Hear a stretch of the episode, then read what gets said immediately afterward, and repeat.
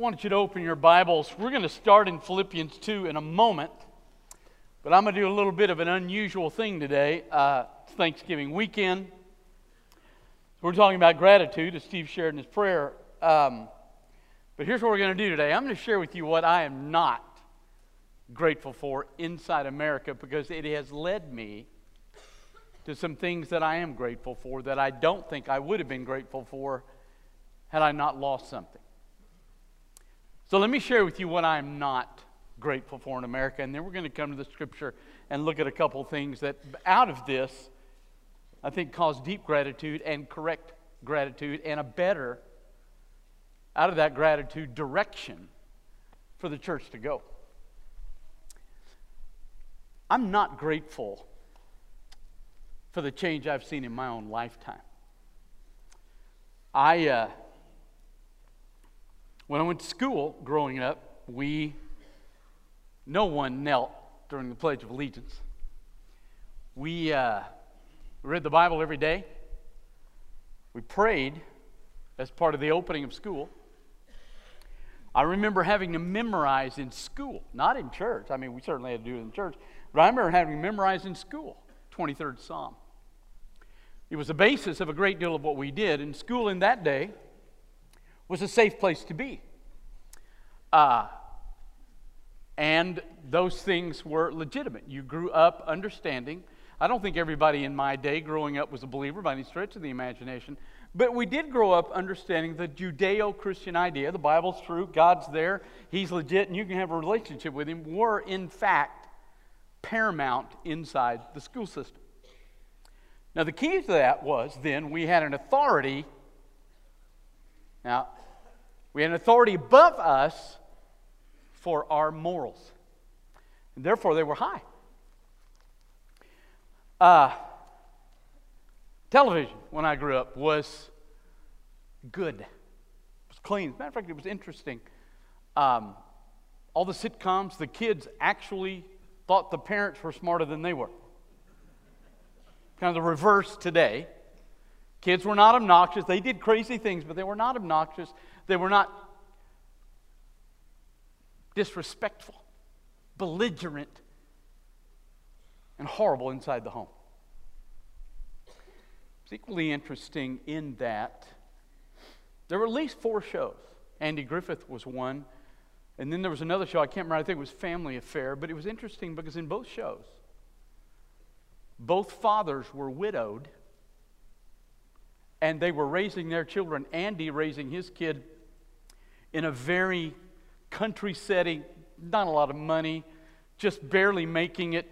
And then you had in Family Affair a guy raising a, a, a girl and a son, a daughter and a son uh, inside a very rich enclave. They had their own butler. They lived inside New York. So you had these two different things along with two or three other shows, but the shows were all very clear that the father was a legit idea and that a father would never abandon his children. Matter of fact, that he would sacrifice. In both shows, the fathers constantly sacrifice to rear their children up to be decent citizens in America. TV was clean. Uh, the trivia question of life is see how smart you are today. What show was the first time that a woman in TV was allowed to wear capri pants? Anybody know? Dick Van Dyke. How many times a show could she wear them? Once. Now, I got to admit, I grew up in this day, and I don't remember my mom, like Leave It to Beaver, with pearls and a dress every day. I got to admit, it was a little over the top, but there was some decency on TV, and there really wasn't anything you couldn't let your kids watch. Admittedly, we only had three channels, and well, when the president was on, your life was shot. But nonetheless, uh, that was television. Even the music was what's the word I want to use? Morality affirming. There was a black group, I think, called the Winstons. I can't remember the exact name. Their song was big hit. I think it reached number two on the charts, big hit. Color Him Father. Talked about a African American dad who came home, who worked hard, who taught his kids the golden rule, loved their mother, taught his kids to live right, and the whole thing, all these sacrificial statements in the song. And the refrain was, I think I'll color him Father. We were safe in that day. There was nowhere a kid couldn't ride his bike. Parents sent you to the store. They were never worried about you being kidnapped, never worried about you being taken, never worried about you being hurt. You could ride your bike anywhere, you could walk anywhere, any part of town, you were safe. There were no school shootings. It's interesting if you look back and Google the history of school shootings, what you will discover is there are some school shootings, 1700s, 1800s, early 1900s, but every single one of them. For example, here's one example. I think it was in 1838. A kid's brother had been viciously abused by the teacher. He comes in the next day with a gun because people had all sorts of guns back then. He shot and killed the teacher in front of the classmates, but he was acquitted because of the meanness of his teacher considered defense.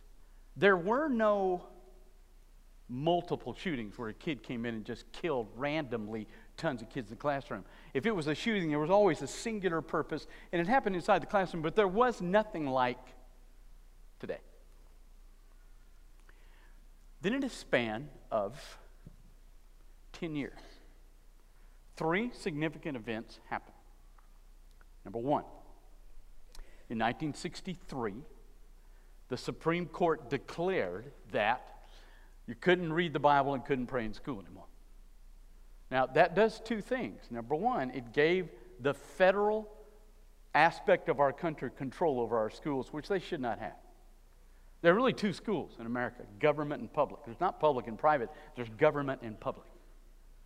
So they took control of our schools with that singular act. But the other thing is, they took the authority for what we believe out. So that now, without that Bible and without there being a God, you determine right and wrong. You know how you determine it? By a vote.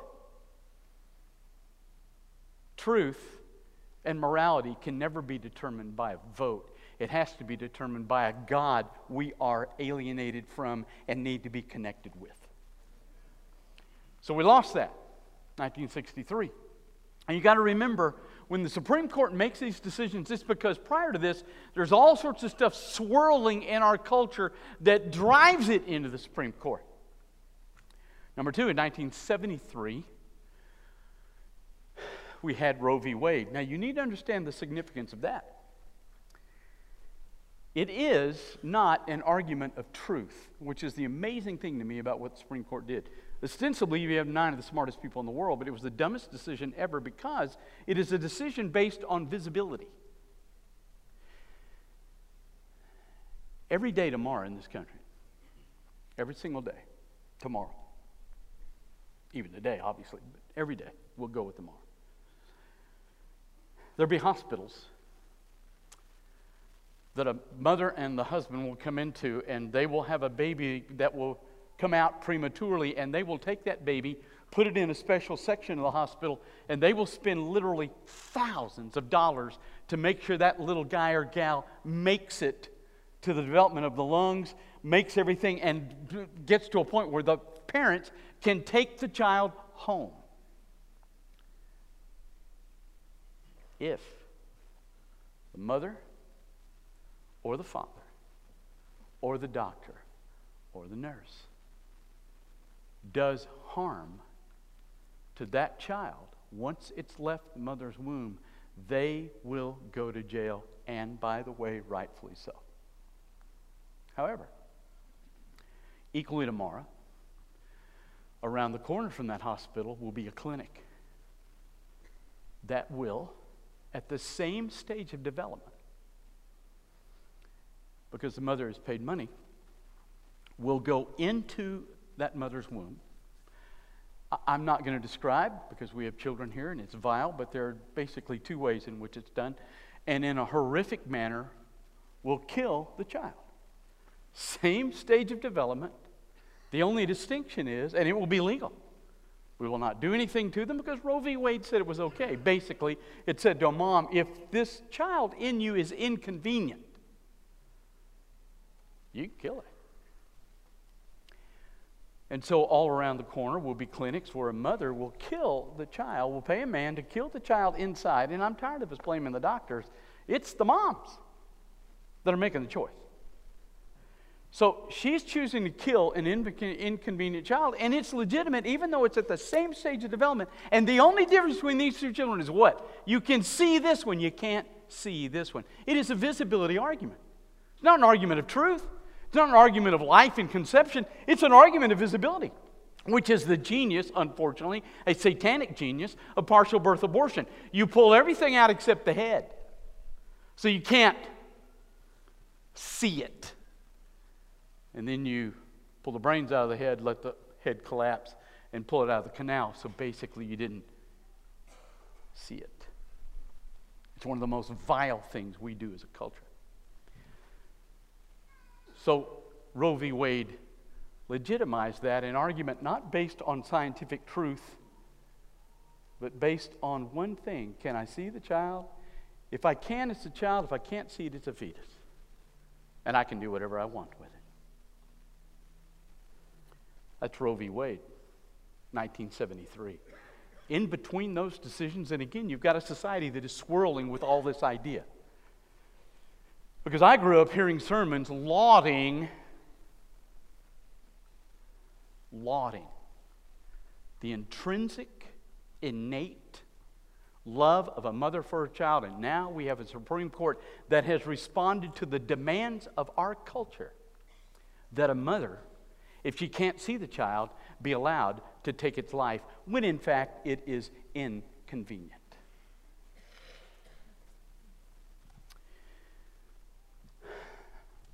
And so, in between those two dates, 63 and 73, is the first real horrific moment I think it may have been a warning from God of what we were doing, but I think we ignored that warning, obviously, and continued with where we were going. But in 1966 was when I think it's Charles Whitman was his name, stood in the tower on the UT campus and just slaughtered people with no purpose, not because somebody beat up his brother. He just slaughtered people indiscriminately. And after 73, when we declared as a society we don't value life anymore, and there's no authority for what we believe. When we declared that by the Supreme Court, we now are at a different day. If you hear tomorrow that there's a school shooting and several children have been killed, hopefully it will sting your soul. But my bet is it will not shock you. Whitman was shocking. I remember at age 14 being shocked that anybody would get on a tower with a rifle and kill people. But today, I would not be shocked at all because now it's commonplace. And it's commonplace because we're a society without the authority of a God, without the authority of a deity, if you want to put it in a real speculative manner. We don't have the authority of a deity to tell us what's right and wrong. And we have no problem that the woman who should be the very epitome of lovely life now can take an inconvenient child, and it's no big deal. And everything's gone downhill since. You can't allow your kids to watch TV indiscriminately anymore like we did when I grew up. You don't dare do that. I read the other day. This is disgusting. Let me tell you, you know what HBO stands for? Hell's Box Office. That's what it stands for. They now have a show called Westwood, which was based on Westworld, which is based on a show I grew up movie watching with Yul Brynner, Robot, all this stuff. But they actually on TV the other day, pretty much prime time, had a four minute. This is their description. Here's amazing. Even the liberals are decrying this. They had a four minute orgy between robots and people on TV from HBO. You cannot anymore let your kids indiscriminately watch TV. You can't walk into Walmart or Target or anywhere without making sure you hold your child. You can't let them just ride their bike anywhere because we're no longer a safe society. I'm always amazed when people say to me, You feel safe in Israel. Let me tell you something. I feel way safer in Israel than I do in this country. Our music is vile. I love the hypocrisy of people, and I'm worn out with the hypocrisy. I'm not defending Donald Trump. I will never defend him, so understand that as long as we are on the subject. Because I think as an evangelical Christian, I have a responsibility to call for character in people, and I will not back down from him or Hillary or anybody else that does an evangelical character. So don't take what I'm about to say incorrectly today and leave and say something about me that is not true. But I was amazed when the thing came out with Trump and Billy Bush and all the things he said. and then Michelle Obama came out, and I, am just repulsed by this man's language when she has Jay Z and Beyonce and every other kind of person like that in the White House whose lyrics I would not dare read in this room right now.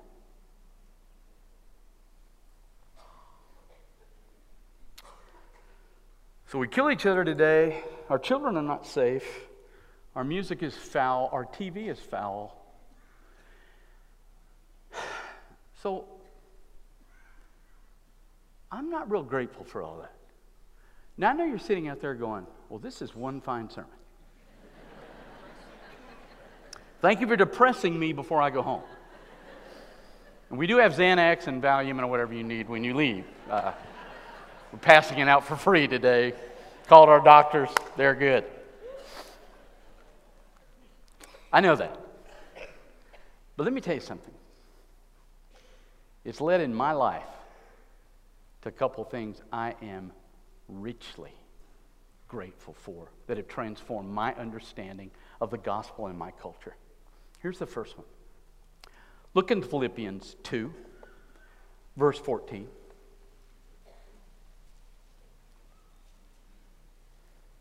I love this. Do all things without grumbling or disputing, that you may be blameless and innocent children of God, without blemish, in the midst of a crooked and twisted generation, among whom you shine as lights in the world, by holding fast to the word of life, so that in the day of Christ I may be proud that I did not run in vain or labor in vain. Here's the first thing I'm grateful for I know America's gotten bad. And I think we all know that, and I understand that. I get that. I don't like it. But let me tell you the good thing about it. If we hold this book fast, we shine better than we've ever shined in this country. I don't think we shined that well, even when virtually everybody in the community was at least church, not believers, but church. Listen, right now we shine better than we ever have. There is a massive contrast. When you do it right in your home and they don't, they see it. When you treat people right and they don't, they see it. When you can forgive people and they can't, they see it. When we don't whine about who gets elected, listen, they see it. We have the chance now to actually be lights in a dark and decaying world that we did not have before. So I am grateful for that, and it's time to quit whining and quit belly aching. We are in a tough world, but we are therefore brighter than we have ever been if we hold fast to this book. So there's the first thing I'm really grateful for. Here's a second thing that has really helped me. In Ephesians chapter 2, listen to what he says. Take a quick left if you're in Philippians. To the left, second chapter. Now, here's the second thing that it's really brought me, and I got to make a confession here in a moment, but here we are. Chapter 2, verse 1 You were dead in the trespasses and sins in which you once walked, following the course of this world. The course of this world will be what? Culture. Following the culture of the world, following the prince of the power of the air. Who is that? Not Donald Trump. Who's that? Satan. What did he just said? That the culture, they're going to laugh at us outside this room, okay? The culture we live in is controlled by the enemy. The spirit that is now at work in the sons of disobedience, among whom we all once lived in the passions of our flesh, carrying out the desire. And then he goes through this long thing about, but we have been saved, we've been changed, we've been seated in the heavenlies, we're his workmanship. Boom. Here's the second thing I'm grateful for all this change.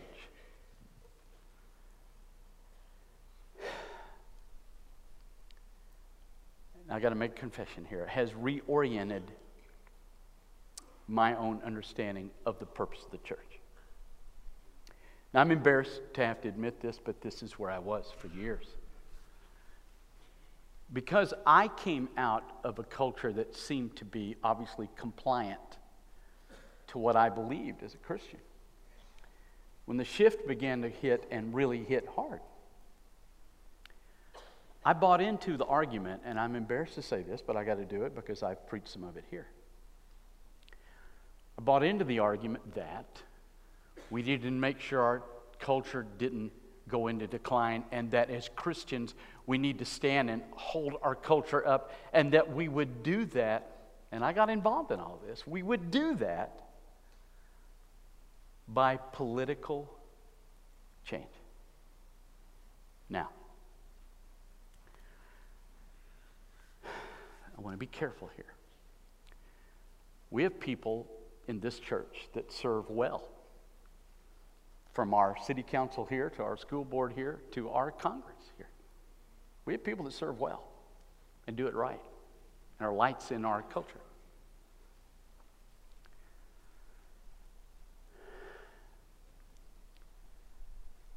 But it's helped me realize, and I want to be careful how I say this.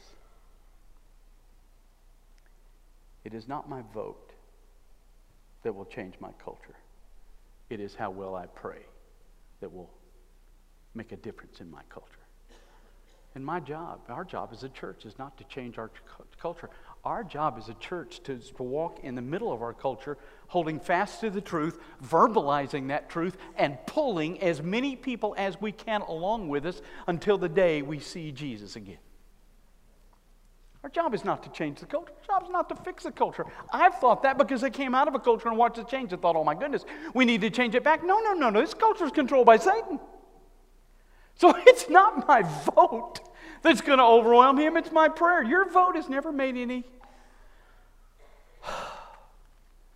Hasn't made that much of a difference anyway. The Republicans have never done what they said they'd do, and the Democrats have done everything they said they'd do.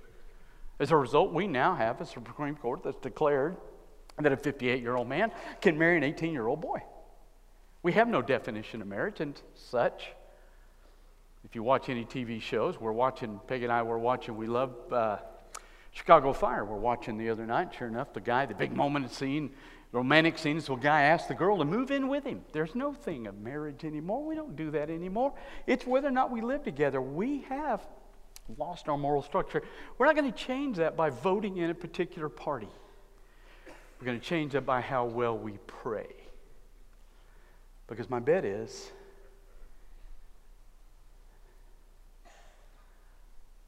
in my own life, and I'm talking about me, not you, I'm talking about me.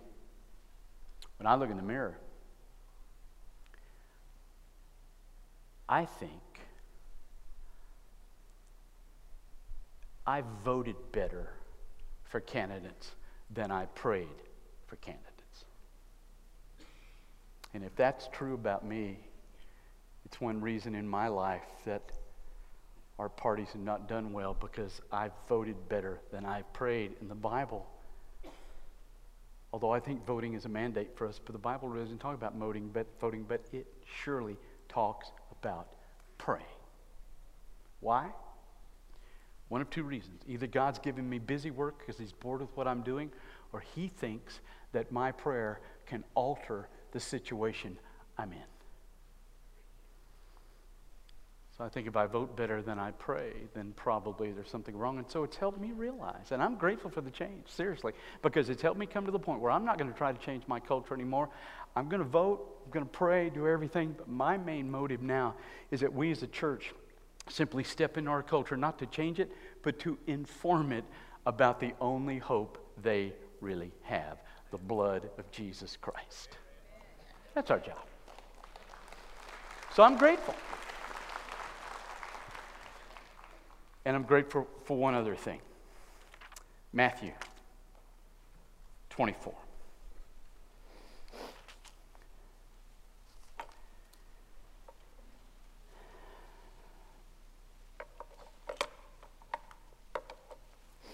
I want you to listen. The beginning in verse 6.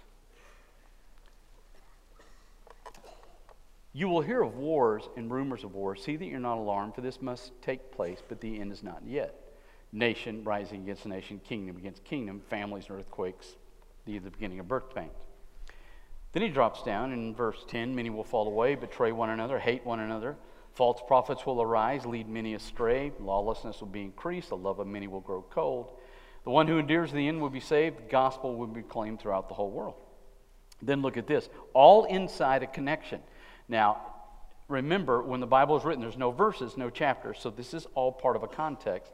Now, listen to what he says.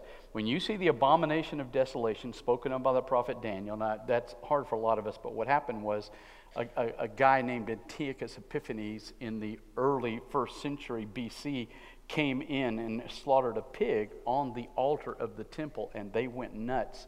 So there's this attack on the temple. Let the reader understand. Then let those who are in Judea flee to the mountains. Let the one who's on the housetop not go down to take what is in his house. It goes on and on and on. Uh, and, and then look in verse 22. And if those days had not been cut short, no human being would be saved. But for the sake of the elect, those days will be cut short. Now, And then, I'm sorry, I meant to read verse 21. Then there will be a great tribulation, such as not been from the beginning of the world until now, no, and never will be. Now, there are a lot of people that take this section 15 on as a reference to Titus sacking Jerusalem, destroying the temple, and then going up and the people of Masada killing themselves. But when he says there will be a tribulation such as not been from the beginning of the world until now, it couldn't be Titus. It's something on the way. Now, here's the other thing that I am unbelievably grateful for.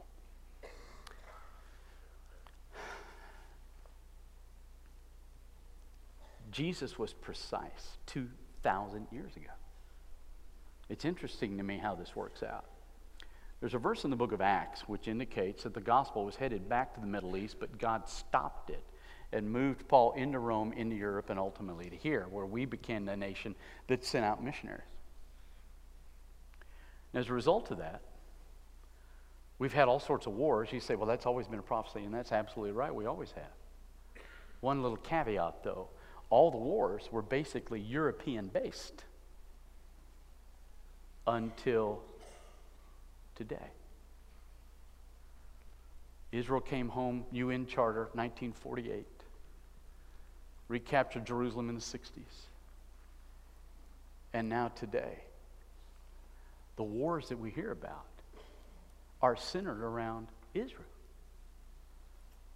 We don't have a World War One, three, us against Germany. That would never happen. The European continent is now pretty secure from war.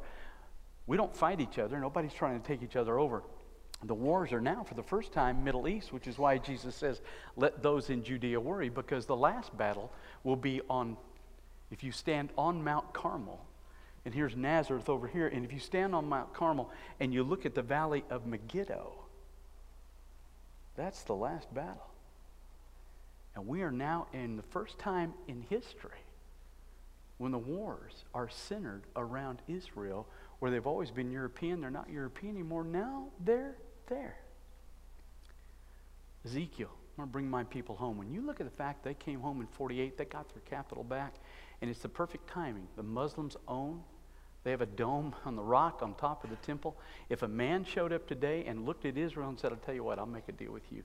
I'll make sure Lebanon, Syria, Jordan, Egypt, Yemen, Iran, Iraq, I'll make sure every one of those guys doesn't bother you, and I'll give you back your temple if you'll fall under my leadership. They do it in a heartbeat because they have no idea today who they are in God. And that is exactly what the Bible teaches. And then in the middle of those seven years, the Bible teaches the Antichrist will do exactly what Antiochus Epiphanes did. He will violate the temple, and the Jewish nation will go, oh, he's the enemy. And the Bible teaches in Revelation they will fall under the feet of Jesus Christ. And for the first time since Joshua's day, the entire nation will be right with a God that called him out of Egypt. That day is around the corner. And I am grateful for that truth. So, bad times in America? Yeah. But I'm grateful we shine better. I know better how to live. And he's not just on the way back, he's around the corner. And that is great news. Because when he comes back, this is all fixed. Let's pray. Father, we do live in a hard country, in a country that was not what I grew up in. But Father, thank you. Thank you that we shine well. Thank you that I know what to do in the middle of it, and I'm ashamed that I did not. I was caught up more in what my culture taught than what your word said. But Father, I do thank you again. You're close to coming. Father, I believe that if I don't live to see that day, I certainly think my grandkids in this room will live to see that day. And I'll meet him in there.